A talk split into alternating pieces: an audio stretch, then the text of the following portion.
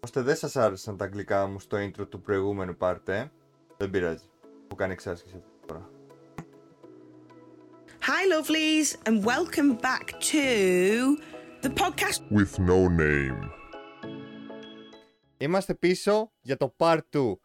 Όποιος δεν έχει προφανώς δει το part 1, μπορεί να πάει τώρα να το δει. Θα είναι κάπου πάνω δεξιά, όσο ακόμα το YouTube δεν αλλάζει το interface του. Και θα περιμένουμε. Για όποιον το έχει δει, στο...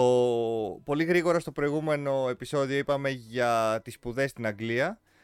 Ε, το μόνο που ήθελα να προσθέσω ήταν ότι ο- την μέρα που το ανέβασα το βίντεο είδα ότι μπορείτε ακόμα να πάρετε το δάνειο τουλάχιστον για τους, για τους προπτυχιακούς αυτό σίγουρα Εμ, ε, είναι για τις αιτήσεις που θα σας δεχτούν μέχρι και το τέλος του καλοκαιριού δεν ξέρω περισσότερα, μπορείτε να το ψάξετε καλύτερα στο Google. Απλά, άμα, σα, άμα σας άρεσε η ιδέα το να σπουδάσετε στην Αγγλία, ακόμα προλαβαίνετε, γιατί ένα τελευταίο πράγμα που δεν είπα ήταν ότι ε, εμείς κάναμε τις αιτήσεις πολύ αργά, δηλαδή εγώ την έκανα μέσα στο καλοκαίρι και με δέχτηκαν μετά από τέσσερις μέρες.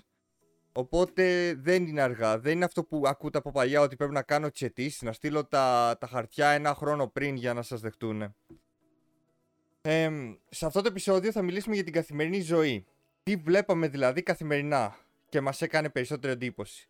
Και προφανώς ένας Έλληνας στην Αγγλία καθημερινά θα βλέπει Άγγλους. Ωχ φίλε, πόσα πράγματα έχω να πω για τους Άγγλους. Ε, θέλω να ξεκινήσω από αυτό που σου κάνει πιο πολύ εντύπωση όντας ένας Έλληνας σε μια εστία με άλλους Άγγλους. Είτε ήταν η συγκατοική σου, είτε ήταν γενικά μες στο κτίριο. Παιδιά, δεν νομίζω ότι έχουν καλή σχέση με την καθαριότητα οι Άγγλοι. Ας ξεκινήσει κάποιος άλλος από μένα για να συγκρατηθώ εγώ. Καθόλου, καθόλου. Δηλαδή που έμενα κι εγώ εστίες, σε φοιτητικές εστίες. Είναι τέρμα χυμαδιό όλοι τους. Είναι... Θα μαγειρέψουμε, τα βάλουμε στο νεροχύρι τα πιάτα, όλα τα, τις κατσαρόλες και τα λέμε σε δύο μέρες για να τα καθαρίσουμε φάση. είναι, είναι, είναι λίγο περίεργη. Και η δική μου η συγκάτοικη κάπως έτσι ήταν. Ωστόσο, από αυτούς, ε, από τους τρεις συγκατοίκους μου, οι δύο ήταν Βρετανοί και ακολουθούσαν παρόμοιο πρωτόκολλο καθαριότητας. Ε, έπιαναν ομό κοτόπουλο με τα χέρια και μετά το υπόλοιπο σπίτι χωρίς να πλύνουν τα χέρια τους.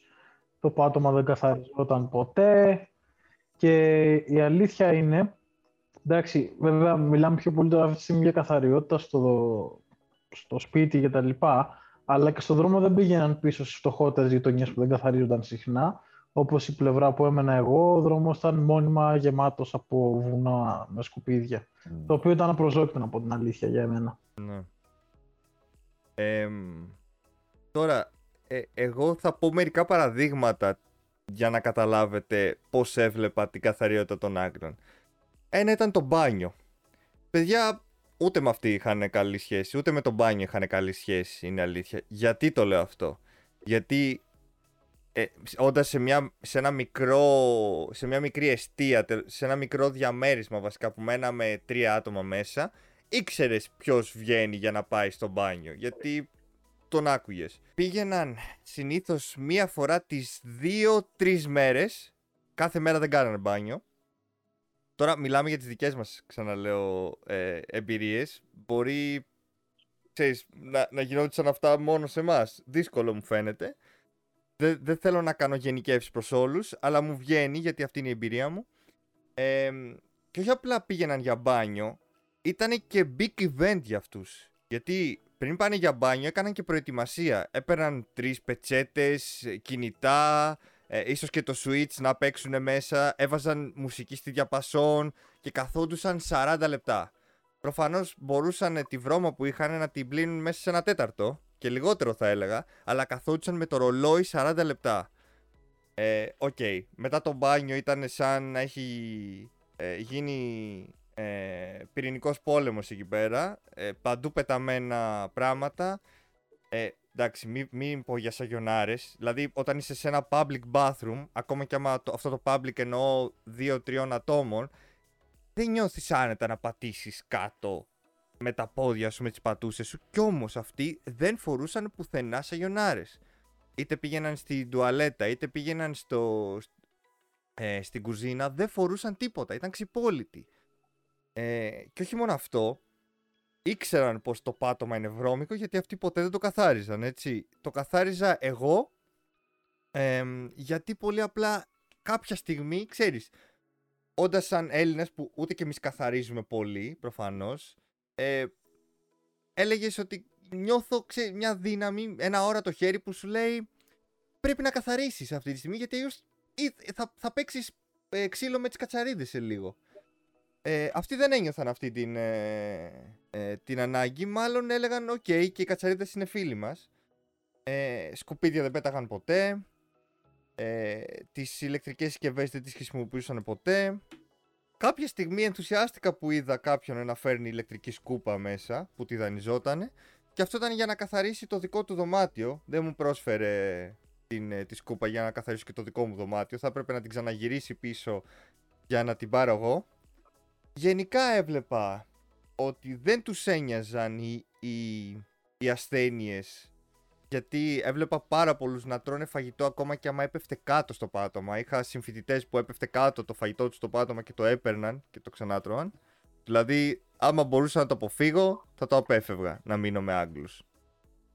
Τώρα, πάμε λίγο στις συνήθειές τους. Είδατε ρε παιδιά κάποια patterns που, που συνήθιζαν να κάνουν. Με την έννοια θα πω ας πούμε ένα παράδειγμα.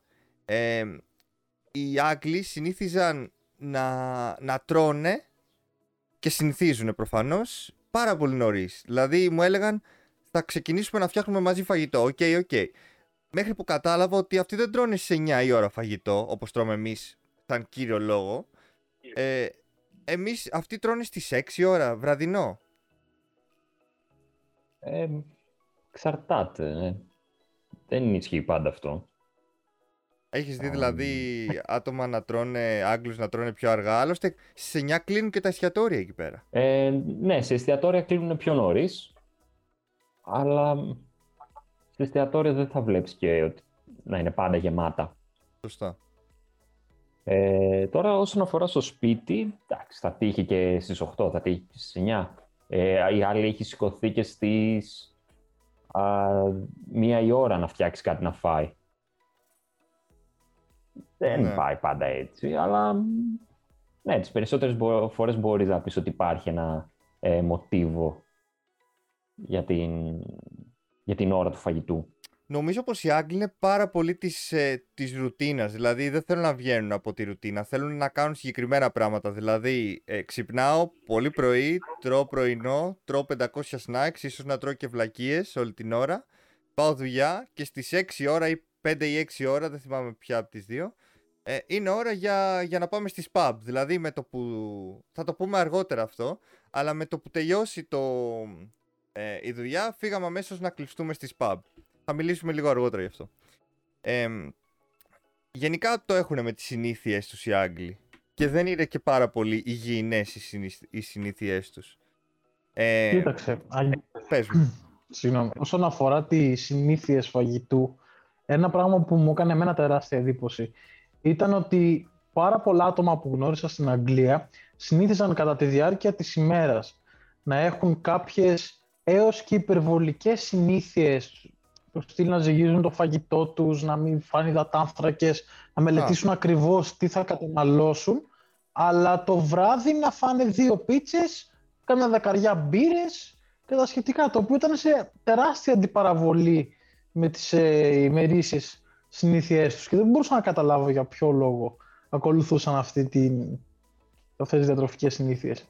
Μπράβο ρε φίλε, και τώρα που πες για τις μπύρες. Μπορεί ο Άγγλος να πήγαινε στο σούπερ μάρκετ και να τον έβλεπες να γύρναγε με, με, ένα, με μια 24 μπύρες μόνο, ρε φίλε. Πήγαιναν μόνο για να πάρουν μπύρες. Μπορεί να είχαν εξή, να είχαν ένα συγκεκριμένο budget, μπορεί όντως να το μέτραγαν, να είχαν 50 ευρώ και έλεγαν τα, οι 12 λίρες, ενώ 50 λίρες, οι 12 λίρες θα πάνε για την 24 μπύρες. Μπορεί να πάει λίγα. Μπορεί να πω και πολλά. Δεν θυμάμαι πόσο είναι. Είναι για τις επόμενες 3-4 ημέρες. Ε, ναι, μπράβο, έτσι. Δεν, τις δεν, δεν, έβγαινε, δεν βγαίνουν παραπάνω. Νερό ήταν. Για νερό ναι. το έπιναν τη, την πύρα αυτή.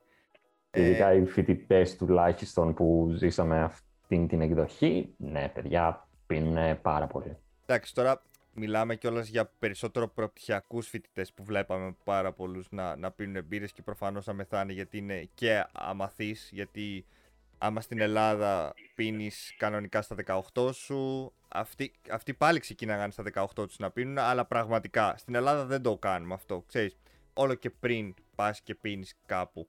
Ε, στην Αγγλία δεν έχουν μάθει πώς είναι να πίνουν. Οι οικογένειές τους δεν τους ε, προτρέπουν να πίνουν αλκοόλ. Οπότε έρχονται, έρχεται η στιγμή που γίνονται 18 και όλα αλλάζουν στη ζωή τους δραματικά. Ε, οπότε μόλις έρθουν σε επαφή με την μπύρα, η οποία θεωρητικά είναι και το πιο light αλκοόλ, ε, του δίνουν και καταλαβαίνει και τους βλέπεις ε, να κοιμούνται στα, στα πάρκα και έξω, έξω από την πόρτα τους ας πούμε. Είναι πιστεύω η νοοτροπία τους ότι δεν έχουν όρια.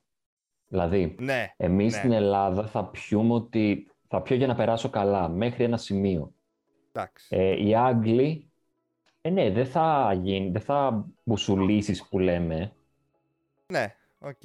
Ε, θα μεγάλο. πιω μέχρι ένα σημείο που θα νιώσω καλά, ευχάριστα, ε, να περάσω καλά με την παρέα μου. Οι Άγγλοι το έχουν ότι για να περάσω καλά πρέπει να πιω τόσο πολύ που την επόμενη μέρα να μην θυμάμαι τίποτα. Αυτή είναι η ευχαρίστησή τους, αυτή είναι ε, η διασκέδαση του να βγω να πιω. Δεν θα, Ναι. δεν θα πούνε θα πάω να πιω ένα κρασάκι, μία μπύρα με την παρέα μου και τέλος, πάμε σπίτι. Θα Ναι. βγω, θα μεθύσω, θα το πάω στο τέρμα. Ε, και αυτό το λέω διασκέδαση. Ε, Δεν είναι έτσι. Ναι. Δηλαδή είναι τέρμα το τέρμα άκρο. Ε, και ας πάμε λίγο και στο χαρακτήρα των Άγγλων, έτσι. Ε, τώρα που μίλησα ότι ξέρεις τι, ε, έτσι όπως είναι ο χαρακτήρας τους δεν πίνουν πριν τα, τα 18 και μόλις ε, φτάσουν τα 18 πίνουν πάρα πολύ. Πάμε λίγο σ- γενικά για το χαρακτήρα τους. Από ό,τι κατάλαβα, οι, θα ακούσετε πάρα πολλές φορές οι Άγγλοι να λένε συγγνώμη, ευχαριστώ, thank you, I'm sorry.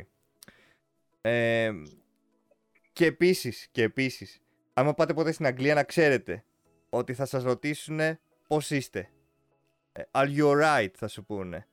Δεν απαντάς σε αυτή την ερώτηση. Αυτή η ερώτηση είναι α, ό,τι σου λέει, όταν σου λέει κάποιος άλλος ε, τι γίνεται, συνήθως δεν το απαντάς τίποτα. Συνήθως του λες γεια, είναι αυτό ακριβώς. Ε, μου έ- έκανα πολύ καιρό να το, να το καταλάβω αυτό. Όταν σε ρωτάνε are you alright, δεν είναι κάτι, είναι μια ρητορική ερώτηση. Ε, οπότε, η- στην ομιλία των Άγγλων, πολλά πράγματα είναι fake good. Δηλαδή, σε ρω- θα σου πούνε πολλές φορές συγγνώμη, ευχαριστώ, είσαι καλά, αλλά δεν περιμένουν απάντηση. Δεν τους νοιάζει πάρα πολύ τι θα, τι θα πεις. Απλά έχουν μάθει από τις οικογένειές τους να λένε συγγνώμη και ευχαριστώ. Ε, γε- πρακτικά, είδα ότι οι Άγγλοι γενικά ε, υπάρχουν προφανώς έτσι, υπάρχουν πολλοί Άγγλοι που μοιάζονται για σένα. Υπήρχαν διάφοροι που, έ, που τους ένοιαζαν. Που τους ένοιαζε η ζωή μου γιατί ας πούμε τους έλεγα ότι δεν έχω φάει σήμερα και μου λέγανε: Οκ, σταματάμε την ομαδική, θα πας να φας και μετά θα γυρίσεις. Προφανώς υπήρχαν τέτοιοι άνθρωποι.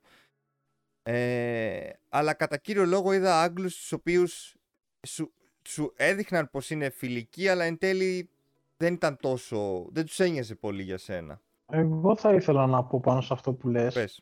Ε, και συμφωνώ και διαφωνώ. Από τη μία, όντως είχαν τρόπους οι οποίοι ήταν τόσο πολύ εμποτισμένοι Μμ. μέσα τους που δεν ήταν hey, okay, δεν, δεν περίμενα να ακούσουν απάντηση σε αυτό. Ναι. Ε, και το συγγνώμη δεν ήταν πάντα ειλικρινές και το Ναι. ευχαριστώ και τα σχετικά. Ήταν πιο πολύ ένας κώδικας καλής συμπεριφοράς Ναι. αλλά δεν είναι ακριβώς ότι δεν νοιάζονταν, απλώς, απλώς ήταν πιο reversed, ε, συγγνώμη, reserved ε, σαν λαός. Δηλαδή δεν ασχολιόντουσαν με τους άλλους και το έβρισκαν και λιγάκι αδιάκριτο το να ενδιαφερθούν πολύ για κάποιον.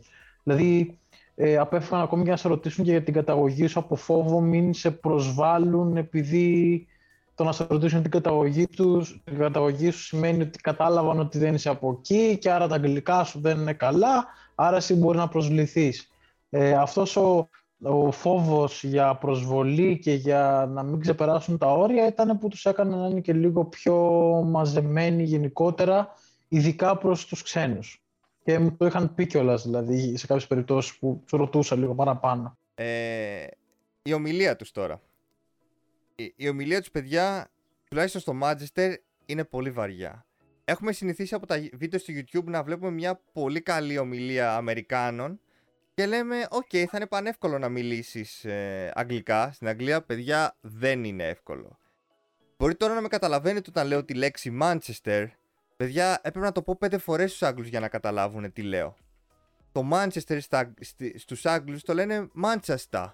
Οπότε διαφέρει τόσο πολύ αυτή η λέξη. Λέμε την ίδια λέξη, αλλά τη λέμε τόσο διαφορετικά που πλέον είναι σαν να μην ξέρεις αγγλικά. Σαν να ξέρεις μια δεύτερη γλώσσα, μια άλλη γλώσσα. Κόβουν λέξεις. Καλά, ναι. Ε, δηλαδή, αν πας και στο Liverpool, θα ακούσεις μια διαφορετική προφορά και ομιλία. Ε, ή αν πας... ε, Εντάξει, Λονδίνο δεν έχουν τόσο βαριά προφορά. Α, Birmingham.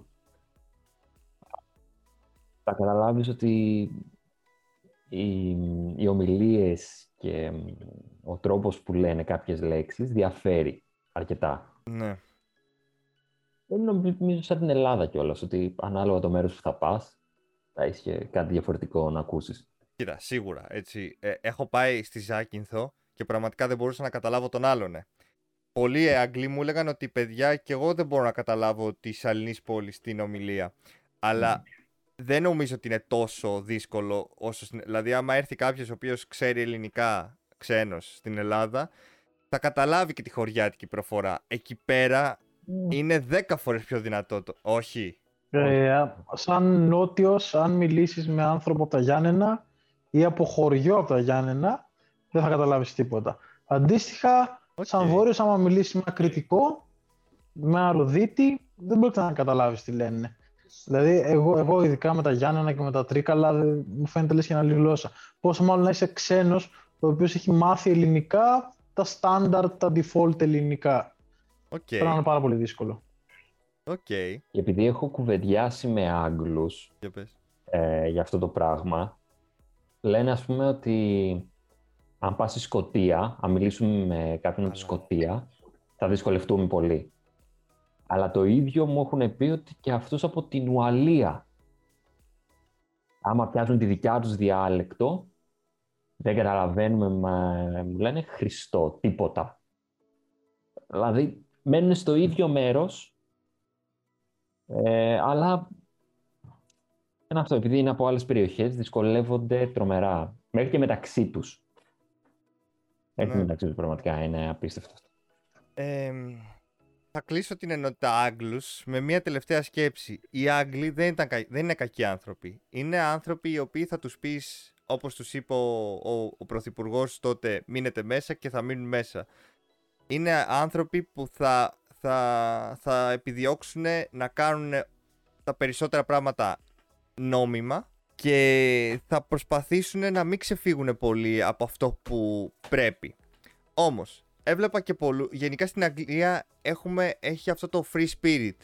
Το, την πιο, πιο ενισχυμένη την LGBTQ κοινότητα που είναι για τα, τα, τα, περι- τις περισσότερες, ε, πώς, πώς το λέμε, σεξουαλικές κατευθύνσεις, πώς, πώς μπορώ να το πω. Εμ, όπου βλέπεις πάρα πολλούς ειδικά νέους και είναι πολύ καλό αυτό να, να, να, να προβάλλουν τη διαφορετικότητά τους. Τι γίνεται στην Αγγλία όμως; Οι Άγγλοι το δείχνουν λίγο υπερβολικά. Δηλαδή, άμα βλέπατε παιδιά, άμα τους βάζαμε όλους κάτω και τους βλέπαμε από πάνω τους Άγγλους, θα βλέπατε κάτι πολύχρωμο. Αλλά θα βλέπατε κάτι πολύχρωμο σε ομάδες. Δηλαδή, υπήρχαν το 30% είχε, είχε πορτοκαλί μαλλιά. Το, το, το άλλο 30% είχε μπλε μαλλιά και το άλλο είχε μοβ μαλλιά. Δηλαδή θα έβλεπες αυτά τα τρία χρώματα κυρίως. Δηλαδή, οκ, μαζί σου, δείξε την, τη διαφορετικότητα, αλλά να είσαι πραγματικά διαφορετικός. Δηλαδή, επειδή βλέπεις όλους να βάφουν τα μαλλιά τους μοβ και εσύ πας και τα βάφεις, δεν σημαίνει ότι είσαι διαφορετικός. Το θέμα είναι στο χαρακτήρα σου μέσα και όχι τόσο πολύ εξωτερικά. Δηλαδή, ναι, μπράβο, μου αρέσει αυτό το κίνημα, μην το παρακάνεις. Αυτό ήταν η δικιά μου άποψη. Προφανώς κάνω ότι γουστάρεις, έτσι είμαστε σε μια δι- δημοκρατική χώρα ευτυχώς ε, που, πραγ- που σε βοηθάει ευτυχώς η, η Αγγλία γενικά να αναδείξει τη διαφορετικότητά σου και δεν υπάρχουν στερεότυπα όπως ε, να βάψεις τα μαλλιά σου και να πας να βρεις μια δουλειά στην Ελλάδα ίσως να έχεις κάποιο πρόβλημα ενώ στην Αγγλία ε, το να βάψεις τα μαλλιά σου και να βρεις μια δουλειά ήταν κάτι full normal πολύ ε, πολύ normal γενικά ε, Ε, πες. να προσθέσω σε αυτό είναι ότι δεν νοιάζονται τόσο πολύ. Ναι, Είναι αυτό που κολλάει, δηλαδή είχε πει και ο Γιάννης ότι α, δεν τους νοιάζουν κάποια πράγματα. Δηλαδή έχουν μάθει ότι δεν θα κάτσουν να σχολιάσουν τον άλλον που έχουμε Ναι. στην Ελλάδα. Ναι, ναι, αρχίτατον. ναι. Τα περισσότερα σχόλια που θα ακούσετε βασικά για άλλους, να ξέρετε ότι θα είναι είτε από Κύπριους είτε από Έλληνες που βλέπουν αυτό το διαφορετικό και λένε τι γίνεται τώρα; Να το ξέρετε αυτό, παιδιά. Φίλε, ναι, Εντάξει, η αλήθεια είναι ότι η αλήθεια είναι ότι εμείς είμαστε λίγο πιο κουτσομπόλιδες σε σχέση με αυτούς, γιατί νομίζω ότι ήταν γνήσιο το, το ότι δεν τους ένοιαζε το τι κάνουν οι υπόλοιποι. Δηλαδή, δεν ήταν απλά ότι «Α, οκ, το αποδέχομαι», ήταν ε, ότι δεν με νοιάζει. Ε, και μάλιστα προωθεί το αυτό σαν γενικότερο ε- ένστικτο. Όταν είχα πάει στην HSBC για να ανοίξω λογαριασμό, τη δεύτερη μέρα που ήμουν στην Αγγλία, τράπεζα. ε, είναι αυτή. μπήκα μέσα και ήταν σαν να έμπαινα. Ναι, συγγνώμη, στην τράπεζα λοιπόν. Ήταν σαν να, σαν να έμπαινα σε μαγαζί τηλεφωνίας, ξέρω εγώ, στην Ελλάδα. Δηλαδή πάλι ήταν με τη ΣΕΡΤ σε τράπεζα, ε, με τατουάζ και τα λοιπά και Μπράβο. σκουλαρίκια, πολλά σκουλαρίκια. Και ρώτησαν πάλι του λέω, ξέρεις, στην Ελλάδα είναι με κουστούμια οι άνθρωποι στις τράπεζες. Και μου λέει, εντάξει, εδώ πέρα λέει, μη σου πω ότι δεν μας αφήνουν κιόλας να φοράμε κουστούμια. Πρέπει να ντυνόμαστε έτσι για να κάνουμε, να είμαστε ελκυστικοί σε όλα τα κοινά και ειδικά στους νέους. Ε, μου έδωσες πάρα πολλά πράγματα να πω. Ελπίζω να τα θυμηθώ όλα. Ένα είναι. αυ- Μου έλεγε κάτι ο πατέρας μου πριν αρκετά χρόνια που δεν ήταν τόσο διαδεδομένο όλο αυτό το. Ξέρεις τι, το, το να φοράς ένα σακάκι δεν σε κάνει και επαγγελματία. Ε, δούλευε νομίζω στη Microsoft και είχε πάει σε ένα συνέδριο και τους είχαν πει: Παιδιά, δεν θα μπείτε άμα φοράτε γραβάτα. Και ο πατέρας μου είχε φορέσει γραβάτα. Ή κάποιος συνάδελφός του, δεν θυμάμαι τι, και του λένε: Βγάλ την αμέσως. Δηλαδή, κοίτα πόσο πίσω είμαστε ακόμα σαν, σαν χώρα σε κάποια συγκεκριμένα πράγματα, έτσι. Γιατί ευτυχώς το ίντερνετ μας έχει δώσει αυτή την παγκοσμιοποίηση και την αμεσότητα.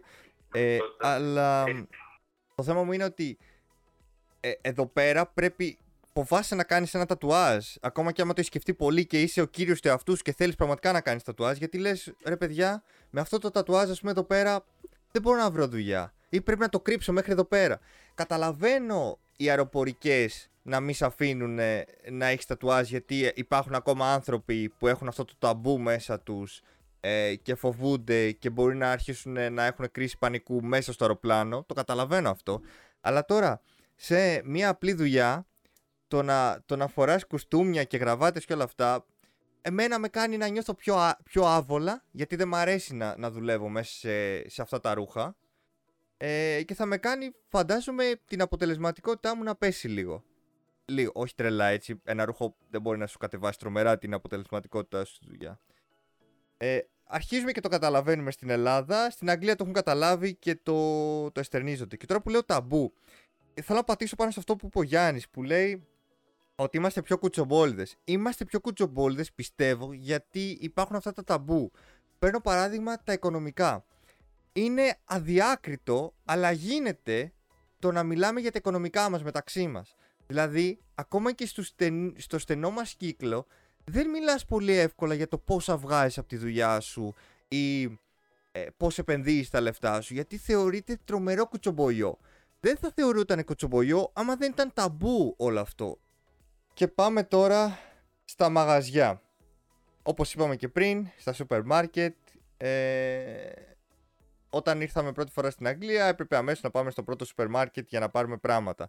Θυμάμαι το πρώτο πράγμα, ότι εγώ ήξερα ότι φτάνω στις 6 ώρα στο σούπερ μάρκετ, στο, στην Αγγλία. Μέχρι να πήγαινα στις εστίες μου θα είχε φτάσει 8, 9, μέχρι να, να, να φτάσω να, να βάλω τα πράγματα, οπότε ήξερα ότι δεν θα προλάβω να πάω στο σούπερ μάρκετ. Έλα που τα σούπερ μάρκετ στην Αγγλία είναι ανοιχτά μέχρι τις 12, τα αρκετά και ίσως και παραπάνω τα υπόλοιπα. τα μεγάλα σούπερ μάρκετ. Υπάρχουν και κάποια που διανυκτερεύουν πάντως. Ναι, εννοείται. Μμ. Ε, και όταν λέμε σούπερ μάρκετ, ξεχάστε τον ΑΒ, ξεχάστε το Σκλαβενίτης, ξε- ξεχάστε τα πάντα. Όταν λέμε σούπερ μάρκετ εκεί πέρα, και κυρίως εννοούσαμε ας πούμε το Tesco, το Lidl, το Aldi και όλα αυτά, ήταν ένα μέρος που θα πήγαινες για να πάρεις τα πάντα, σχεδόν. Δηλαδή, μπορούσες να βρεις, εννοείται από φαγητά ξεκινάμε, μέχρι ρούχα, παιχνίδια, εμ, μπορούσες να βρεις ε, ηλεκτρονικές συσκευές, μπορούσες να βρεις... τι- Φαρμακείο μέσα στο Μπράβο. σούπερ μάρκετ. Μπράβο, εννοείται, είχες και Αυτή καλά, κανονικό ναι. φαρμακείο μέσα στο σούπερ μάρκετ, που παρένθεση εδώ πέρα, ε, το φαρμακείο στην Αγγλία είναι όπως θα έπρεπε να είναι ένα φαρμακείο. Ίσως και λίγο πιο αυστηρό. Στην Ελλάδα, όπως ξέρετε, μπορούμε να πάμε να πάρουμε μια αντιβίωση χωρίς χαρτί γιατρού και σε ποσότητες. Δηλαδή, μπορείς να πάρεις και 10 κουτιά και το μόνο που θα σε ρωτήσουν είναι, ξέρεις τι, το μόνο βασικά που θα σου πούνε είναι ότι, ξέρεις τι, διάβασε και τις οδηγίες, μην τα πάρεις όλα μαζί γιατί πάνω δεν θα ζήσεις άμα το κάνεις αυτό. Στην Αγγλία δεν μπορούσα να πάρω, παιδιά, μια απλή κρέμα α- άμα δεν είχα συνταγή του γιατρού, που ήταν λίγο, λίγο ενοχλητικό είναι η αλήθεια, γιατί τι θα την έκανα την κρέμα, δεν είναι κάτι, ξέρεις, που θέλει τε- τρελή ιατρική γνώση για να χρησιμοποιήσει μια, δέρμα, μια κρέμα δέρματος. Ε, αλλά από την άλλη ήταν σίγουροι πως δεν θα, δεν θα, δεν θα την πάρεις λάθος. Από την άλλη πάλι μπορούσες να πάρεις δεπών χωρίς να πρέπει να πας σε ένα φαρμακείο, σε ένα, σε ένα φαρμακείο, ναι. Με την έννοια ότι ακόμα και να μην είχε φαρμακείο μέσα το, το σούπερ μάρκετ, είχε ένα μικρό ε, τομέα που είχε να σου δώσει βιταμίνες, ε, να σου δώσει ε, ε, στρεψίλες ας πούμε ή ντεπόνς. Λοιπόν, Ε, κοίτα, Α, γενικά πες. το σούπερ μάρκετ, μμμ. ε, για να έρθει η συζήτηση και ο Γιάννης, μπορείς να βρεις ναι, τα πάντα. Έχει τομέα που έχουν ρούχα, παιδικά, ανδρικά, ε, γυναικεία, μ, τα πάντα όλα. Α, μ, υπάρχει ο τομέας που είναι εστιατόριο μέσα, δηλαδή έτοιμα φαγητά που πας και παίρνεις μερίδες για να φας στο σπίτι. Α, μ, το φαρμακείο που έχει την πλευρά του, Και πάνω σε αυτό ήθελα να, να σημειώσω στο όλο θέμα του σούπερ μάρκετ τα φαγητά που μου έκαναν ε, λίγο εντύπωση. Ήταν ότι είχε πάρα πολύ κοτόπουλο, έτσι. Μπορεί να υπήρχε μόνο ένας διάδρομος μόνο με κοτόπουλο. Έτρωγαν πολύ κοτόπουλο οι Άγγλοι. Εμ, και τους άρεσε πολύ το spicy φαγητό. Δεν ξέρω αν τους άρεσε, βασικά υπήρχε πάρα πολύ το spicy. Γιατί όταν έβρισκα έτοιμα φαγητά τα οποία χρειαζόντουσαν μόνο κατάψυξη, απόψυξη ή ε, ζέσταμα στο φούρνο που υπήρχε αυτό πολύ στην Αγγλία. Δηλαδή, επειδή μάλλον η νοοτροπία των Άγγλων είναι ότι ξέρεις τι βαριέμαι να μαγειρέψω. Οπότε, άμα μου δώσεις πάνω στη συσκευασία να γράφει ότι είναι, είναι κατεψυγμένο, το μόνο που χρειάζεται είναι να το βάλεις στο φούρνο, θα το κάνω και θα το αγοράσω αμέσως το, το προϊόν αυτό. Είχε λοιπόν πάρα πολλά τέτοια προϊόντα τα οποία ήταν πάρα πολύ καυτερά.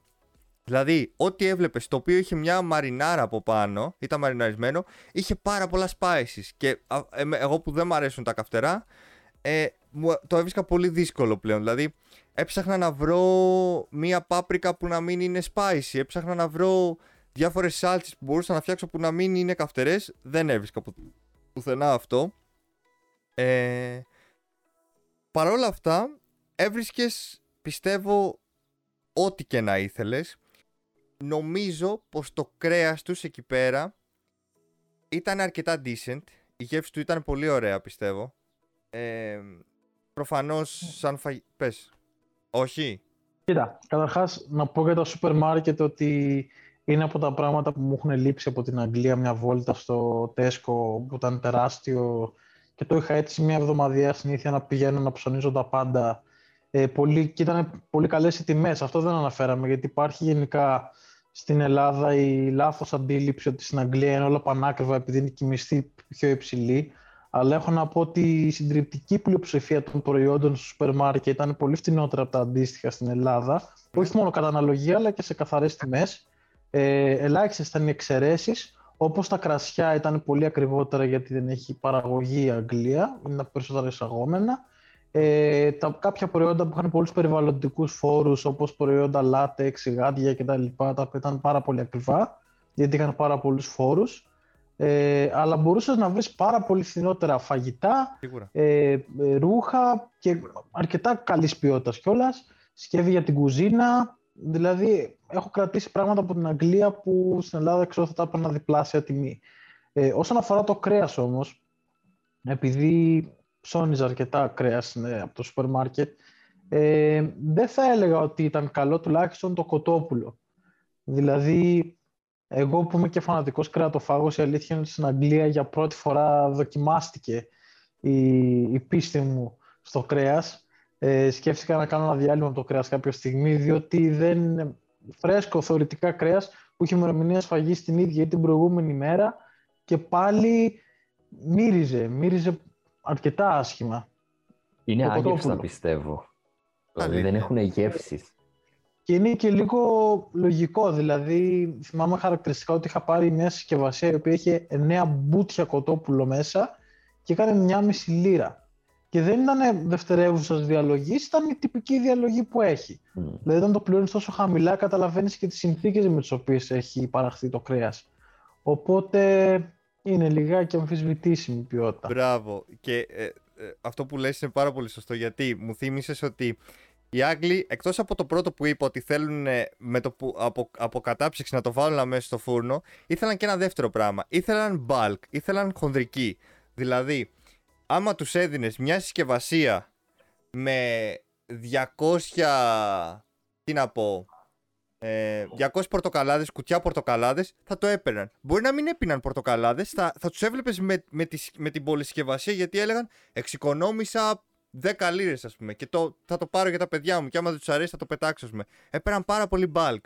Και προφανώς είχε, είχε πολύ καλές τιμές, όπως είπες. Δηλαδή, και εγώ θυμάμαι να παίρνεις πολύ καλά τρία φιλέτα μεγάλα κοτόπουλο και να κάνουν 3,5 λίρες και πας εδώ πέρα στο Βασιλόπουλο και βλέπεις πως ε, κάνει ε, πόσο να κάνει 6, 7, 8 ευρώ αναλόγως θα πάρεις ε, μ, και όταν δηλαδή γύρναγα από Αγγλία σε Ελλάδα ε, έβλεπα ότι τι γίνεται, γιατί είναι τόσο διαφορετικές τιμές οκ, προφανώς εκεί μιλάμε για λίρες και εδώ μιλάμε για ευρώ οπότε βάζεις σε τόσο χαμηλά ποσά βάζεις ένα, παραπα... ένα 1,5-2 ευρώ παραπάνω για να καταλάβεις τι σημαίνει ευρώ και λίρα και την ισοτιμία εννοώ αλλά όπως και να έχει, οι τιμές τους ήταν πάρα πολύ καλές. Δηλαδή, μπορούσες πολύ άνετα, εγώ τουλάχιστον, θυμάμαι ότι ζούσα το μήνα, μπορούσα στα πολύ low να, να ζήσω με 250 με 300 λίρες το μήνα, ε, σούπερ μάρκετ λέω, και ο, εντάξει, ο Στέφανος μου έλεγε ότι ζει άνετα με 500 λίρες το, το μήνα, σωστά; Όχι, εντάξει, ξεφεύγεις αρκετά. Πόσο; Α, γύρω στα 3,5, άντε άμα έπαιρνα και κάτι πολύ έξτρα. Α, Ε, γιατί εντάξει, εμένα μου αρέσει να τρώω λίγο παραπάνω και αυτά. Ε, από θέμα ψαρικών, τα ψάρια τους είναι ακριβά, να ξέρετε. Τέλο πάντων, τρώνε πάρα πολύ ε, ψάρι οι, οι Άγγλοι, είναι η αλήθεια. Και την προ... Ναι, αλλά έχει- δεν μπορείς να μου πιάσεις το fish and chips. Τώρα σου μιλάω για π.χ. για γαρίδες, για μύδια, Σωστά. για, για σολομό ας πούμε, για τόνο. Αυτά, παιδιά, δηλαδή ένα σακουλάκι κατεψυγμένο τώρα ε, γαρίδες, 12 λίρες. Είναι πανάκριβο. Αυτή ήταν η εμπειρία μας από το, από το Tesco και από τα μεγάλα σούπερ μάρκετ. Ήταν ένας χώρος που ήξερες ότι θα πας μία φορά, θα πάρεις όλα, ό,τι χρειάζεσαι και θα, θα, θα φύγεις. Και για μία εβδομάδα ίσως και να μην χρειάζεσαι τίποτα. Ε, επίσης υπήρχαν και πιο φθηνά έτσι, ε, μαγαζιά τα οποία υπήρχαν, υπήρχε το Poundland ας πούμε τα οποία σου έλεγε ότι όλα είναι 1 ευρώ και κάποια είναι 2 ή 3 ευρώ συνήθως ξέρεις παρα- λίγο παραπάνω μέχρι εκεί πέρα εντάξει δεν τα είχε όλα δεν είχε τεράστια ποικιλία αλλά μπορούσες να βρεις ακόμα και, και βιταμίνες ας πούμε με μία λίρα θέλω να πάμε στο Amazon Ωχ Θεέ μου το Amazon δεν έχει έρθει ακόμα στην Ελλάδα. Έρχεται σιγά σιγά στη, η, η Amazon στην Ελλάδα. Φτιάχνει γραφεία, φτιάχνει αποθήκες. Άμα καταφέρουμε και γίνουμε όπως η Αγγλία σε αυτό το θέμα, παιδιά, η ζωή μας θα αλλάξει καμία σχέση από, ο- σχετικά με όπως την ξέρουμε τώρα. Στην Amazon όλοι είχαν account, όλοι είχαν εκεί πέρα συνδεδεμένη την, την κάρτα τους.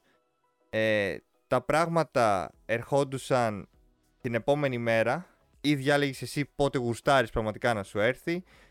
Ε, άμα είχες το Prime, νομίζω βασικά, άμα πλήρωνες μια μικρή συνδρομή η οποία ήταν τίποτα, 10 λίρες το, το μήνα ήταν.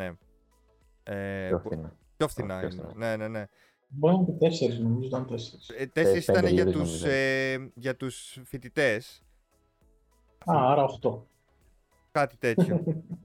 ε, είχες, είχες αυτό το ότι μπορούσες να το αγοράσεις και να σου έρθει την επόμενη μέρα. Είχες πάρα πολλά σχόλια, ήξερες από που σου έρχεται. Ήταν σαν ένα πολύ πολύ αναπτυγμένο Scrooge, έτσι. Ε, είχες την επιλογή να, να μπεις σε δώρο, να το στείλεις κάπου αλλού. Κοίταξε, εγώ είχα παραγγείλει, θυμάμαι, κάποιο βιβλίο που ήθελα να διαβάσω και άλλο ένα βιβλίο που το είχα παραγγείλει για δώρο και όντως μπορούσες να συμπεριλάβεις κάρτα όπου θα έγραφες ό,τι ήθελες και το τύπωναν μέσα στην κάρτα, άμεσα κιόλας, δεν είναι ότι έπαιρνε Ναι, ναι, ναι. κάποιο χρόνο αυτό. Ε, μία υπηρεσία που ήταν πολύ ενδιαφέρουσα και δεν την είχα χρησιμοποιήσει, η αλήθεια είναι, είναι ότι μπορούσαν να σου παραδώσουν το πακέτο σε κάποια σαν, σαν φοριαμούς, κάθετος ντουλαπάκια που βρίσκονταν σε κάποια δημοφιλή κεντρικά σημεία, όπως το αντίστοιχο mall του Manchester για παράδειγμα. Ναι. Δεν ξέρω ακριβώς πώς γινόταν η, παραλα... η παραλαβή, πώς μπορούσες... Με ένα Πάντως pin. ήταν ονοματισμό. Με ένα pin σου δίνουνε. Υπάρχει και στην Ελλάδα Ναι, ένα αυτό. δεν- συγκεκριμένο, ε, ας το πούμε, locker, φοριαμό, το οτιδήποτε. Στο στέλνουν επί τόπου το pin, πας, το βάζεις, γεια σας. Χωρίς να έρθεις σε επαφή με κάποιον. Άμα δεν ήθελες να το παραλάβει το, το αντικείμενό σου κάποιος από το συγκάτοικό σου ή αν φοβόσουν ότι δεν θα, το, δεν θα σε βρουν σπίτι ή οτιδήποτε, Ναι. μπορούσες να το βάλεις εκεί και είχε έτσι πολύ ενδιαφέρον. Γενικότερα μπορούσες να βρεις πάρα πολλά πράγματα από την Amazon. Εντάξει, εγώ η αλήθεια είναι ότι δεν εκμεταλλεύτηκα και πάρα πολύ, αλλά ήταν, ήταν χρήσιμο. μπορούσες να βρεις τα πάντα. Ό,τι ήθελες Ναι. μπορούσες να το βρεις. Άμα δεν ήθελες να πας στο σούπερ μάρκετ, έμπαινες στο Amazon και είχε τα πάντα. Και μεγάλη ποικιλία από ό,τι και να ήθελες να βρεις. Δηλαδή, μπορεί να έψαχνες ε, ένα shaker και θα σου έβγαζε 10 σελίδες με shakers, ας πούμε, για, για την προτίμηση του καθενός, ας πούμε, σε ό,τι χρώμα θέλεις, σε ό,τι μάρκα και να θέλεις. Δηλαδή, ε, η, η Amazon προφανώς Βασικά θες να μας εξηγήσεις Στέφανε λίγο πολύ γρήγορα πώς δουλεύει και γιατί είναι τόσο γρήγορη. Ε, τα, ο πρώτος, ο πρώτος, ε, α, ας το πούμε, έχουν κάποια principles η Amazon. Μμμ. Α, και το πρώτο principle είναι το customer obsession, δηλαδή η ευχαρίστηση του πελάτη. Ε, που αυτό έρχεται από την ε, άμεση εξυπηρέτηση, από την ποικιλία που σου προσφέρει η Amazon, για τα, για το οτιδήποτε, από τις μάρκες, από ό,τι, ό,τι μπορεί να φανταστεί ο καθένας. Δηλαδή, παιδιά, όταν σας λέμε μπορείτε να βρείτε τα πάντα, είναι τα πάντα. Ε, νομίζω και στην Αμερική έχουν ήδη ξεκινήσει για τα groceries, δηλαδή για τα, Μμμ. ε, για τα φαγητά και λαχανικά. Εδώ δεν το έχω ψάξει ακόμα αν υπάρχει αυτό. Δεν το έχω δει βασικά, γιατί εντάξει έχουμε και τα, το σούπερ μάρκετ, είναι αλλιώς. Αλλά είναι μια υπηρεσία που αλλάζει τον τρόπο σκέψης του καταναλωτή, τη συμπεριφορά του καταναλωτή. Ε, είναι η πρώτη γιατί βάζουν τον πελάτη πάνω απ' όλα. Ναι. Δηλαδή σκέφτονται ότι πώς θα θέλαμε να μας συμπεριφερθούν εμάς σαν πελάτες, έτσι θα τους συμπεριφερθούμε κι εμείς. Ακριβώς. Τι θέλει ο πελάτης, θέλει customer support, να στο πάρω πίσω το, το προϊόν, να στο... δηλαδή εγώ είχα αγοράσει κάτι το οποίο δεν ήταν καλό, Ναι. γιατί οκ, η Amazon τα ελέγχει κατά κύριο λόγο, αλλά δεν μπορεί να ελέγξει τα πάντα 100% ότι είναι σωστό αυτό που αγοράζεις ή 100% ε, αυτό που θέλεις, οπότε... Ε, όλους Ανάλογα τους τον προμηθευτές- προμηθευτή. Μπράβο, ανάλογα με Ναι. τον προμηθευτή προφανώς. Οπότε κάποια στιγμή είχα πάρει κάτι το οποίο δεν ήταν αυτό που ήθελα ακριβώς και όχι απλά ε, ε, μου, μου είπαν, τους, τους λέω βασικά θέλω να, να, να ζοριστώ λιγότερο, κάπως έτσι τους το είπα. Και μου λένε οκ, θα, το, θα έρθουμε να το πάρουμε εμείς με δικά, μα, με δικά μας νομίζω έξοδα. Θα το δούμε ότι πραγματικά αυτό το, το item που έχεις αγοράσει δεν είναι αυτό που ήθελες ή αυτό που έλεγε ακριβώς η, ε, ο τίτλος τη, του προϊόντος Ναι. και μόλις το ελέγξουμε μέσα σε λίγο, θα, ε, σε, σε δευτερόλεπτα μόλις πάρουμε την έγκριση θα σου δώσουμε τα λεφτά σου πίσω ή θα σου δώσουμε κάποιο voucher, ό,τι επιθυμείς εσύ για να αγοράσεις κάτι άλλο. Δηλαδή η, η εξυπηρέτησή τους ήταν πολύ καλή. Δηλαδή εδώ στην Ελλάδα φαντάζομαι θα έπρεπε να το πάω σε ένα courier, να πληρώσω εγώ, να το Η- δούνε. Για πες. Γενικά το πώς σου απαντάνε κατευθείαν, Μμ. ο τρόπος που θα σου απαντήσουν. Ε, θυμάμαι εγώ είχα ένα πρόβλημα με ένα, με ένα ρούχο που είχα πάρει, Ναι. γιατί δεν το είχαν εδώ στην Αγγλία, άρα έπρεπε να έρθει από Ισπανία, ήταν ο συγκεκριμένος, ε, Οκ. Ε, το συγκεκριμένο κατάστημα. Ε, το βρήκα σε πάρα πολύ καλή τιμή, καλύτερη από κατάστημα εδώ, γι' αυτό είπα να το δοκιμάσω. Ε, και έβλεπα ότι ενώ χρεώθηκε, δεν, ο, ο αποστολέας έβρισκε κάποιο πρόβλημα. Και το είδε και η ίδια η Amazon. Ε, και με το που ξε... τη μία μέρα έκανα τη διαδικασία για να πάρω τα λεφτά μου πίσω, σε δύο μέρες ήρθαν όλο το ποσό. Ναι. Και Και γενικά με αυτό ένα ισχύει παντού έτσι. email, συγγνώμη που δεν, έγινε, Μμ. δεν ήσασταν ευχαριστημένος, πείτε μας στα σχόλιά σας, το οτιδήποτε. Ε, η Amazon ελέγχει τα πάντα σχεδόν, γιατί έχει και πολλά πράγματα που είναι μεταχειρισμένα. Δηλαδή τα παίρνουν οι ίδιοι, είναι Ναι. μεταχειρισμένα που κάποιος θέλει να τα πουλήσει και τα πουλάει εκείνη. Ε, υπάρχουν όμως και πολλά items, πολλά συγκεκριμένα πράγματα, laptop, ακουστικά, κινητά, Μμμ. οτιδήποτε, καρέκλες, ε, οι οποίοι τι κάνουν, τα αγοράζουν από προμηθευτές και σου λένε ότι τα πουλάμε εμείς σαν Amazon. Γιατί ξέρουμε ότι αυτό το συγκεκριμένο ε, είναι καλής ποιότητας, άρα είναι δικό μας. ε, ε, το πουλάμε εμείς για σένα. ε. Ακριβώς. σένα. Ό,τι κάνει και το Scrooge αυτή τη στιγμή που σου λέει ότι ξέρεις τι, έχουμε το έξυπνο καλάθι, το- δεν το αγοράζεις από τον προμηθευτή, ε, έτσι φαίνεται, το αγοράζεις από εμάς. Αυτό κάνει και η Amazon, λέει ότι ξέρεις τι, θα το αγοράσεις από εμάς. Είμαστε αξιόπιστοι. Θα, έχεις, ένα, έχεις δύο παραπάνω λόγους να το αγοράσεις πλέον. Άμα τον άλλον τον προμηθευτή δεν τον ήξερες. Εμάς μας ξέρεις. Είμαστε μεγάλοι και να γίνει κάτι στραβό. We got your back. Ε, αυτό ήθελα να πω για τα μαγαζιά εκεί πέρα. Ε, και ήθελα να φτάσουμε λίγο στις εστίες ε, όπου δεν έχω πάρα πολλά να πω πράγματα.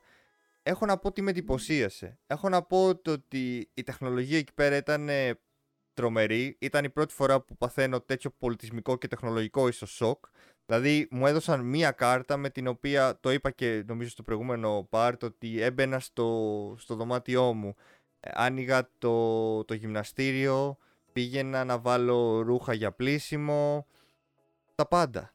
Εμ, η εξυπηρέτησή τους ήταν ε, τρομερά γρήγορη, υπήρχε κάποιος μέσα στην ε, ρεσεψιόν έξι μέρες την εβδομάδα και την Κυριακή υπήρχαν αλλά δεν ήταν ανοιχτή η ρεσεψιόν οπότε σου λέγανε ότι ξέρεις τι χτύπα την πόρτα θα σε εξυπηρετήσουμε και πάλι δηλαδή δεν είσαι ποτέ μόνος σου.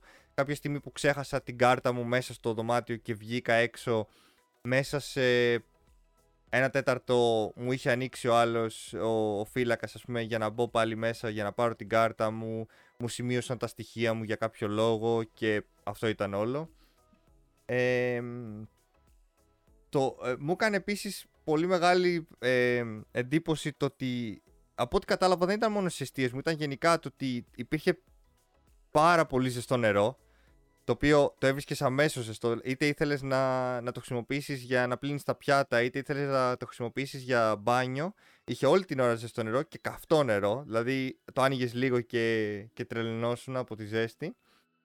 Ε, το οποίο εγώ ως ε, φοβητσιάρης με και πώς το λένε μικροφοβικός λίγο ε, είχα πάρει μια κανάτα που φιλτράρει το νερό γιατί δεν ήθελα να εκτεθώ σε, σε μικρόβια τα οποία έχουν συνηθίσει οι Άγγλοι και εμείς δεν έχουμε συνηθίσει. Γιατί γελάζε Γιάννη; Δεν σ' άρεσε. Τι; Συγγνώμη, συγγνώμη, συγγνώμη. Όχι, σχολίασε. Τι θέλεις να πεις; Τίποτα, απλά μου φάνηκε αστείο, δεν έχω να πω κάτι. Εντάξει. Ε, φίλε, ε, εμένα μου φαίνεται λογικό ότι ξέρεις τι, οι Άγγλοι έχουν συνηθίσει σε, κάποια, ε, σε, κάποια, σε κάποιους ιούς που εμείς δεν έχουμε συνηθίσει και ταυτόχρονα εμείς, άμα έρθει ένας Άγγλος εδώ πέρα, είμαστε immune σε κάποιους ιούς που δεν έχει συνηθίσει ο Άγγλος. Οπότε, ε, χωρίς να γίνει κάτι συγκεκριμένο, μπορείς πολύ απλά να αρρωστήσεις. Ελαφριά έτσι, με κάποιους απλούς ιούς που δεν έχει συνηθίσει ο οργανισμός σου. Οπότε δεν ήθελα να το ρισκάρω αυτό, ειδικά στις αρχές, γιατί έλεγα ότι ξέρεις τι, έχω έρθει για ένα χρόνο εδώ πέρα, πρέπει να δώσω το 100% μου, δεν θέλω να αρρωστήσω. Παρόλο που αρρώστησα νομίζω δύο φορές γενικά. Ε, το θέμα μου ήταν ότι δεν ήθελα να αρρωστήσω και από μικρόβια που μπορώ να βρω στο νερό, οπότε είχα πάρει μια κανάτα και, που, το οποίο έπαιρνες σε ένα φίλτρο και φίλτραρε το νερό. Αυτό ήταν όλο. Ε, Γενικά το νερό του Μάντσεστερ είναι τα πιο καθαρά. Έτσι μου είχαν πει. Γενικά το νερό στην Αγγλία είναι καθαρό. Ναι. Εγώ δηλαδή, ας πούμε, πίνω από τη βρύση χωρίς φίλτρο το οτιδήποτε. Ε, δεν έχω αρρωστήσει εδώ και δύο χρόνια. Δύο...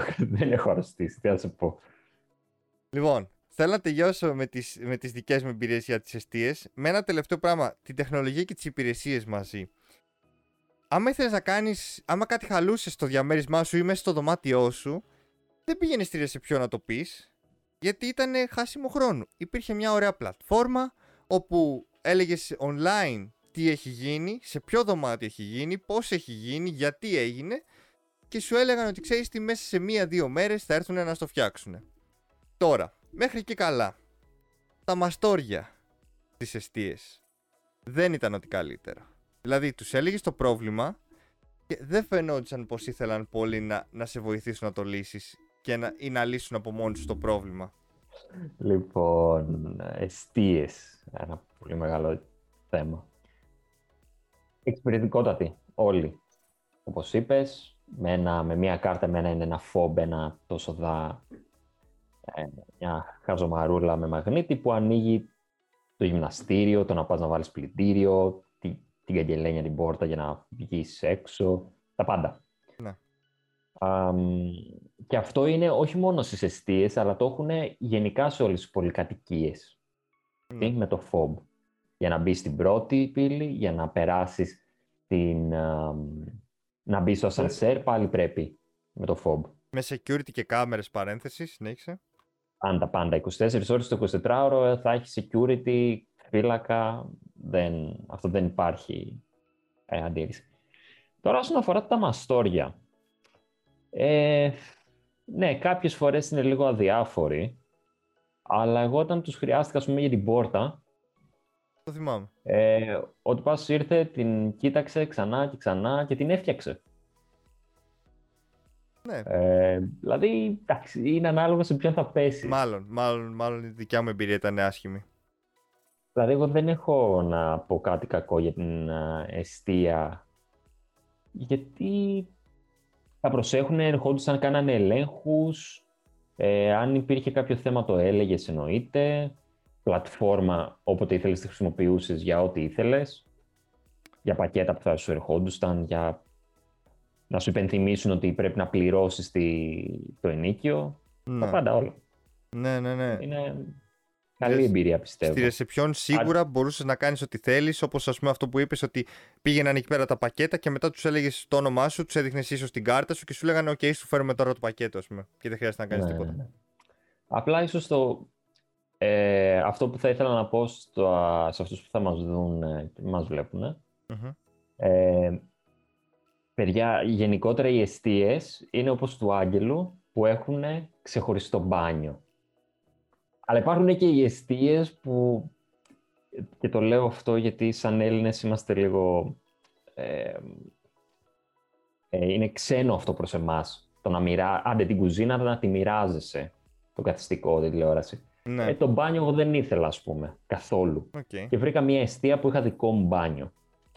Επομένως, ήξερα ποιος πάει, πότε την καθαρίζει το οτιδήποτε. Άρα υπάρχουν και αυτές οι αιστείες. Ίσως είναι λίγο πιο ακριβες αλλά πιστεύω ότι αξίζει το να δώσεις λίγο παραπάνω ε, για να, να έχεις το κεφάλι σου ήσυχο προς αυτό, για να μην υπάρξει κάποια βλάβη, να ξέρεις ότι ε, εγώ πάω, με εμπιστεύομαι ότι δεν θα κάνω καμιά χαζομάρα να, ε, να χτυπήσω, ας πούμε, τον καθρέφτη. Γιατί θυμάμαι ένας συγκαρικός μου είχε βαρέσει τον καθρέφτη και είχε σπάσει. Ή το οτιδήποτε. Ναι, είναι... οι, οι Άγγλοι το έχουν αυτό γενικά. Το, δεν τους νοιάζει να μοιράζονται πράγματα, ενώ εμείς σαν Έλληνες δεν είμαστε τόσο ανοιχτοί σε hostel και σε τέτοιου είδους ε, συγκατοίκηση. Πάρα πολύ. Ε, γενικά μιλώντας πάντα. Ε, ήθελα να τονίσω ότι επίσης ένα σοκ που έπαθα ήταν όταν ε, συνέδεσα τον υπολογιστή μου με το Wi-Fi όπου έφτανε κοντά στα 100 Mbps και, μο... και ένα ακόμα μεγαλύτερο σοκ μόλις έβαλα και το Ethernet. Λέω, ας πάρω ένα καλώδιο Ethernet να το χρησιμοποιήσω, το βάζω μες στον υπολογιστή. Για η ενσύρματη ταχύτητα νομίζω έφτανε κοντά στα 200 Mbps. Λέω λίγα, λέω πολλά, νομίζω τόσα ήτανε. Και είχα τρελαθεί. Το έδειχνα στους φίλους μου. Εδώ μόλις ήρθε η εκατοστάρα σύνδεση νομίζω. Πρόσφατα ήρθε η εκατοστάρα σύνδεση στην Ελλάδα. Εκεί είχαν 200 και φαντάζομαι και σε κάποιες αιστείες οι οποίες δεν ήταν και οι, οι καλύτερες αιστείες της Αγγλίας ας πούμε. Ε, αυτές βασικά ήταν... αυτή ήταν η κατηγορία ε, της καθημερινής μας ζωής στην, ε, στην Αγγλία. Πολύ γρήγορα θα πω ότι, παιδιά, η, η δικιά μου καθημερινή ζωή, το δικό μου πρόγραμμα ήταν ε, ότι ξύπναγα, έπινα τον καφέ μου, έφτιαχνα το πρωινό μου, ε, πήγαινα στη σχολή μου, γύρναγα ε, και α, εκτός από το διάβασμα και όλα αυτά, μετά μπορούσες να βγεις, ε, θα μιλήσουμε σε επόμενο επεισόδιο για τη διασκέδαση, υπήρχαν κάποια πολύ θετικά, υπήρχαν κάποια πάρα πολύ αρνητικά και μετά πήγαινες πίσω, πίσω στις αιστείες σου, μπορούσες να καθίσεις με, με άλλους φίλους σου εκεί πέρα να μιλήσετε σε χώρους ε, που ήταν διαμορφωμένοι με, αυτό το, με αυτόν τον τρόπο. Στις αιστείες μου επίσης ε, διοργάνωναν πολλές φορές ε, events, όπως ας πούμε μαθήματα γλυπτικής, ε, αγγειογλυπτική βασικά. Ε, μόνο σε μένα. Μόνο σε μένα καραόκε, events και όλα αυτά. Δεν πήγα ποτέ είναι η αλήθεια, αλλά έβλεπα πολλούς που πήγαιναν. Ε, υπήρχε ακόμα και άμα θέλεις να μαγειρέψεις με φίλους σου, να πει, υπήρχε δημόσια κουζίνα για να μαγειρέψει εκεί πέρα. Προφανώς δεν ήταν crowded όλη την ώρα γιατί δεν το χρησιμοποιούσαν πολύ. Αυτή ήταν η, η δικιά μου. Ήτανε, η καθημερινή ζωή στην Αγγλία ήταν διαφορετική. Υπήρχαν πάρα πολλά καλά, υπήρχαν και πάρα πολλά άσχημα, όπως είπαμε σε όλο το επεισόδιο. Έχετε κάποιες τελευταίες σκέψεις; Τρία λεπτά. Εντάξει, σίγουρα πέρα από τις σπουδές υπάρχουν πολλά στοιχεία της ζωής στην Αγγλία τα οποία και μου, μου έχουν λείψει. Υπήρχαν άλλα τα οποία, εντάξει, χαίρομαι που δεν τα έχω. Δεν μ' άρεσε που ζούσαμε συγκατοίκους, τουλάχιστον συγκεκριμένους. Και αλήθεια είναι δεν έχω γνωρίσει σχεδόν κανέναν που να έχει καλή εμπειρία από συγκατοίκους. Αλλά γενικότερα η ζωή, το σούπερ μάρκετ που είπαμε πριν, ε, η ευγένεια, η εξυπηρέτηση, όλα αυτά η αλήθεια είναι ότι μου έχουν λείψει πάρα πολύ και θα ήθελα να τα ξανασυναντήσω στο μέλλον. Και η οργάνωσή τους γενικά, ότι ναι. στο, στην καθημερινότητά τους είναι πολύ οργανωμένη. Ναι, ναι, ναι, ναι. Εννοείται. Φτάσαμε στο τέλος του Part 2. Ευχαριστούμε για όποιον έχει δει το Part 1 και συνέχισε με το Part 2. Όποιος δεν έχει δει πάλι το Part 1 μπορεί να το δει. Ε, πάνω δεξιά θα βγει πάλι καρτέλα. Ευχαριστούμε και θα τα πούμε στο επόμενο επεισόδιο. Γεια σας. Πριν κλείσω αυτό το βίντεο, να υπενθυμίσω ότι αυτές είναι απλά οι δικές μας εμπειρίες και απόψεις από την καθημερινή ζωή μας στην Αγγλία. Οπότε μην τις πάρετε ως τον κανόνα. Όμως, άμα σας άρεσε αυτό το βίντεο και μείνατε μέχρι το τέλος, βεβαιωθείτε να αφήσετε ένα like γιατί βοηθάει πάρα πολύ το YouTube να το δείξει σε περισσότερο κόσμο κάντε subscribe και πατήστε το καμπανάκι ώστε να μην χάσετε τα επόμενα βίντεο. Ακολουθήστε μας στα social media αν θέλετε να ενημερώνεστε και να προτείνετε επόμενα θέματα. Και τέλος, στριμάρουμε στο Twitch σχεδόν καθημερινά. Παιχνίδια είτε παρέας, είτε ατομικά, οτιδήποτε έχουμε όρεξη. Οπότε άμα θέλετε να έρθετε στην παρέα μας, όλα τα links είναι κάτω στην περιγραφή. Και εμείς θα τα ξαναπούμε στο επόμενο βίντεο. Γεια σας.